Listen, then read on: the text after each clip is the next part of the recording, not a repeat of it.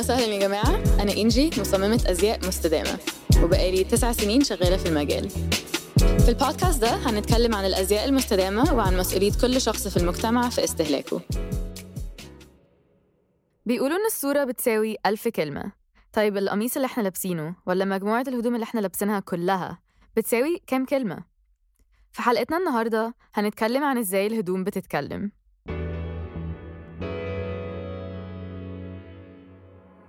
عايزين نفهم إزاي الشخص بيستخدم الموضة كأداة للتواصل الاجتماعي وإزاي بيعبر عن شخصيته وإيه هي وجهات نظر الناس التانية.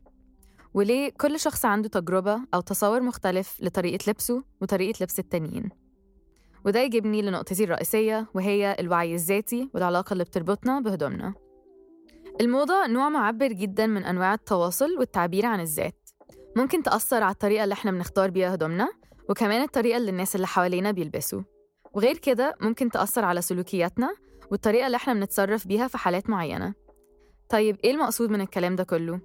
المقصود إن إحنا كلنا لما بنشتري هدوم أو بنتفرج على هدوم أو بنشوف الحاجات اللي عجبانا مش بنبقى عايزين الهدوم اللي لابسينها تتخالف مع شخصيتنا أو بالطريقة اللي إحنا عايزين نعبر عن نفسنا بيها. فالمفهوم اللي إحنا عايزين نتكلم فيه هو فكرة إن إحنا عندنا علاقة حميمة مع اللبس اللي إحنا لابسينه.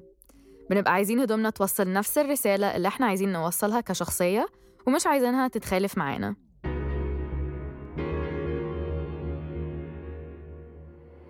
خلينا نرجع لفكرة إن الهدوم عندها كلام أو إن إحنا ممكن نقرأ الهدوم ككلمات أو ككتاب.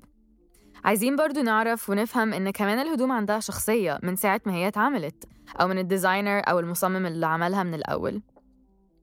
فهي بتبقى جاية عندها كلمات وعندها فكرة موجودة من جواها من الأساس. يبقى المغزى من الموضوع ده أو من الفكرة دي إنه في ثلاث وجهات نظر في المعادلة. في أنا الشخصية اللي لابسة الهدوم نفسها وفي الناس اللي حواليا فدول عندهم وجهات نظرهم كمان. وفي برضو وجهة نظر المصممين اللي هم عاملين الحاجة من الأول.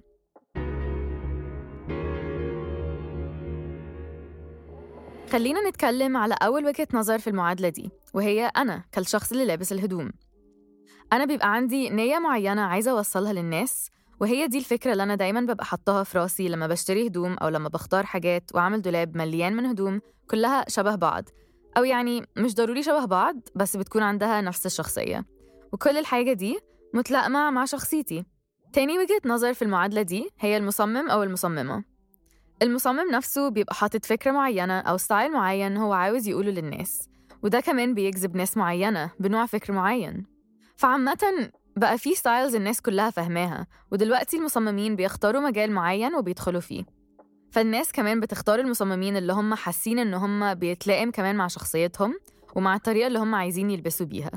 طبعا الواحد لما بيشتري حاجة عجباه وبيبقى عايز يلبسها بيبقى عنده فكرة معينة عايز يوريها للناس. وكل واحد بيشتري نفس التيشيرت أو نفس القميص بس الفرق إنه كل شخص بيلبسها بطريقة مختلفة. وهي دي الطريقة اللي بتخلي الهدوم بتاعتنا تساعدنا في إبراز شخصيتنا للناس. ففي النهاية أنا كشخص لما بشتري تيشيرت وسكيرت وجزمة معينة ومثلا حطيت حلق ولبست إكسسوارات ببقى لبست نفس حاجات ناس تانية كتير لبستها بس أنا بلبسها بتشكيلة معينة أو style وطريقة مختلفة. فكل ده بيأثر على تصرفاتنا وسلوكياتنا كأشخاص. خليني أشرح لكم قصدي إيه بالكلام ده. على مر السنين لاحظنا إن الهدوم اللي إحنا بنلبسها عندها تأثير مباشر على حركة جسمنا. في سبيل المثال خلينا نرجع ورا للعصر الفيكتوري في القرن التسعة عشر كان في حاجات معينة جدا الناس بتلبسها. مثلا ال ruff collars دي كانت نوع من الكولا المصنوعة من الدانتال وكانت بتبقى متنشية. ده معناها إنه هي بتتنقع في نشا علشان تفضل واقفة. فدي كانت بتأثر في حركة الجسم لأنها كانت بتخلي الناس محتاجة تفضل واقفة كده بوضع كويس جدا وشكلهم قبها قوي. وكمان كانوا بيلبسوا كرسيهات. الكرسي نوع من أنواع الملابس اللي كانت بتتلبس تحت الهدوم وكانت بتبقى متصممة فيها قصات وكل قصة فيها زي دعم للقماش معمول من عظم الحوت. بجد والله. بس دلوقتي الكرسيهات دي بتتعمل بحديد أو بلاستيك جامد. المهم الكرسيهات دي كانت هدفها حاجتين. أول حاجة كانت بتخلي المرأة جسمها مشدود بالذات على الوسط وتاني حاجة كانت بتخلي جسمهم واقف جدا وكان ظهرهم مفرود. هي دي فعلا كانت الطريقة اللي هم عايزين الناس يبقوا ماشيين بيها في العصر ده. كانت كل الناس بتبقى لابسة كده ودي الطريقة اللي الناس متوقعين يشوفوا بعض بيها. ماشيين كده بجدية كأن وراهم حاجة مهمة قوي يعملوها وهما ممكن يبقوا رايحين السوق يشتروا شوية فاكهة عادي يعني.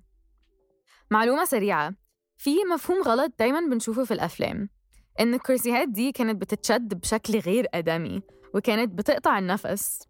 بس أنا بحثت وقريت كتير عشان أفهم الموضوع ده إيه حكايته؟ وعرفت إن ده ما كانش اللي بيحصل. أصلا مش منطقي إن الستات كلهم كانوا بيلبسوا كده من أول القرن ال 16 لحد ال 19 ولا واحدة فيهم طلعت تشتكي في ال 300 سنة دول. لازم نفتكر إن الهدوم ساعتها كانت كلها بتتعمل بالمقاسات وبتتعمل على الإيد فكل واحدة كان بيبقى معمول لها كرسي بالظبط على مقاسها. على فكرة تقريبا الحكومة كانت بتقول لهم يلبسوا كده. لا لا مش تقريبا هو ده بجد. بجد الحكومة كانت بتقول لهم يلبسوا إيه؟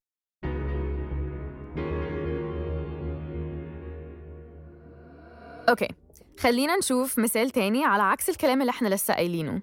على سبيل المثال في الرهاب البوذيين والراهبات والشيوخ. إيه الحاجة المشتركة ما بينهم؟ هي إن هدومهم واسعة جدا وكلهم بيلبسوا نفس الحاجة بالظبط. بيلبسوا نفس الألوان وبيلبسوا نفس الأحجام. الفكرة إن هما بيبقوا عايزين يشيلوا شخصيتهم الفريدة من المعادلة ويوصلوا نفس الحاجة بالظبط.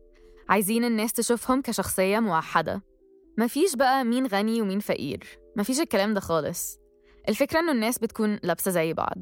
الهدف إن هم يكونوا مركزين في الكلام اللي هم بيعملوه وفي صلاتهم وفي شغلهم. مثال غيره برضو اللبس اللي بيتلبس في الحج. الفكرة برضو هنا إن فعلا لو شفت الملايين اللي بيحجوا مش هتقدر تكون فكرة عن أي شخص منهم ولا تقدر تفرق بين درجاتهم الاجتماعية ولا أي حاجة من الكلام ده.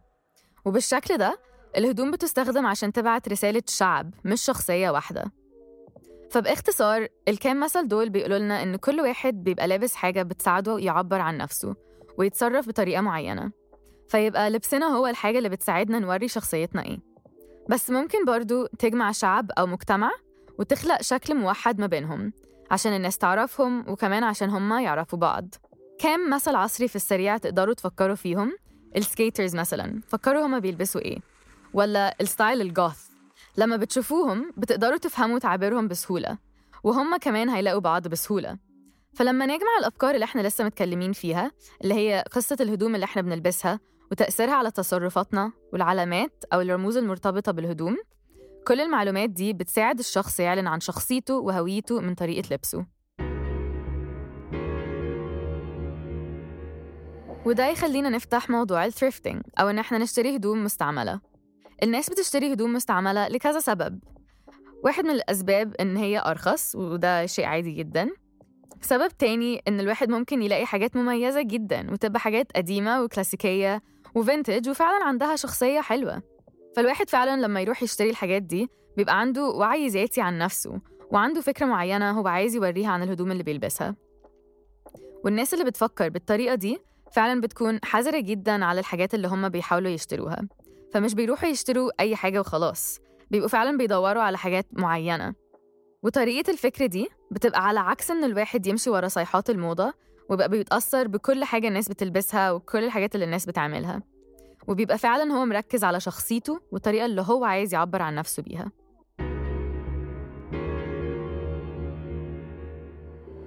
خلينا بقى نربط الكلام ده كله بال sustainability أو بالاستدامة. دلوقتي الواحد لما بيبقى فعلا عنده شخصية في الهدوم اللي هو لابسها ويبقى عنده فكرة معينة هو عايز يوصلها للناس بيكون حذر أكتر في الحاجات اللي هو عايز يشتريها وبيفكر أكتر شوية قبل ما يشتري حاجة. مش دايما بنروح ونشتري كل اللبس اللي ال influencers لابسينه أو كل ما collection جديدة تنزل في زارا ومانجو ننزل المول بسرعة ونشوف فيها إيه. لأن حقيقي ده إسراف. بس للأسف دي حاجة فعلا بتحصل وبنشوفها كل يوم في أي وقت هنقرر نروح المول هنلاقي الناس بتشتري وفي هدوم جديدة بتنزل في السوق. وبسبب احتياج الناس إن هم على طول يجددوا من نفسهم ومن شخصيتهم ومن الحاجات اللي عندهم ده كمان أدى إن المصانع والبراندز تزود من التصنيع وإنها تبقى برضو ماشية ورا صيحات الموضة. وده بيؤدي إن الناس تفضل تشتري أكتر وأكتر وإن المصانع كمان تصنع أكتر وأكتر. فحقيقي هي دورة بشعة لأنها بتخلي الناس على طول بيشتروا والمصانع على طول بيصنعوا. فدلوقتي بقى في كمية هدوم وحاجات على الكرة الأرضية وموجودة في البيئة بشكل مهول. الواحد دلوقتي محتاج إنه ياخد مسؤولية عن طريقة الشراء بتاعته وعن استهلاكه لأن كل واحد فينا الحاجة اللي هو بيعملها بتأثر على البيئة جدا. بس إحنا محتاجين نبدأ نغير من الأسلوب ده. في كذا طريقة إحنا ممكن نتبعها عشان نكون جزء من الحل مش من المشكلة. أول حاجة هي التريفتنج اللي إحنا خلاص اتكلمنا عليها. تاني حاجة إن إحنا نشتري من مصممين من البلد اللي إحنا عايشين فيها سواء كانوا من بلدك أو لأ. غالبا المصممين دول بتصنع بكميات بسيطة ومعظمها أو حتى كلها بتتباع. فمش بيبقى فيه بواقي كتير والبواقي دي هي اللي مضرة للبيئة جدا. وهندقق أكتر في الموضوع ده في الحلقات اللي جاية. حاجة تالتة ودي أهم حاجة هي إن إحنا يبقى عندنا ذوق خاص بينا. وغالبا لما بنفكر كويس في الحاجة قبل ما بنشتريها بنبقى عارفين هنلبسها إزاي ومع إيه وساعات كمان بنلاقي نفسنا كده بنخطط كذا طقم قبل ما نشتري الحاجة. الذوق الشخصي بيخلينا مرتاحين من نفسنا ومن الهدوم اللي إحنا بنختارها. وغالبا بنبقى مستعدين نلبس نفس الحاجة كذا مرة لأن بنبقى عارفين إن في تركيبات كتير للحاجة الواحدة ودي بتطول حياة القطعة معانا ومدة صلاحيتها. أنا شخصياً والله بجد عندي جاكيتس وجينز وجزم كمان في دولابي دلوقتي موجودين معايا بقالهم عشر سنين مثلاً. ولسه بلبسهم. ساعات ممكن أقعد سنة مثلاً ملبسش الحاجة بس ببقى عارفة إن أنا هرجع ألبسها تاني. وأكيد طبيعي بزود كام حاجة وأجدد شوية بس بعمل كده بالكتير قوي ثلاث مرات في السنة. وبتبقى حاجات عيني عليها بقالي شوية وبفكر هي بجد هتزود قيمة ما بين هدومي ولا لأ. فلو الواحد فكر في استهلاكه بالطريقة دي هتلاقي إنك ممكن فعلا ما تشتريش من الماركات الموضة السريعة لأن بدل ما تشتري 20 قطعة في السنة ممكن تاخد نفس الميزانية دي وتصرفها على ثلاث أربع حاجات.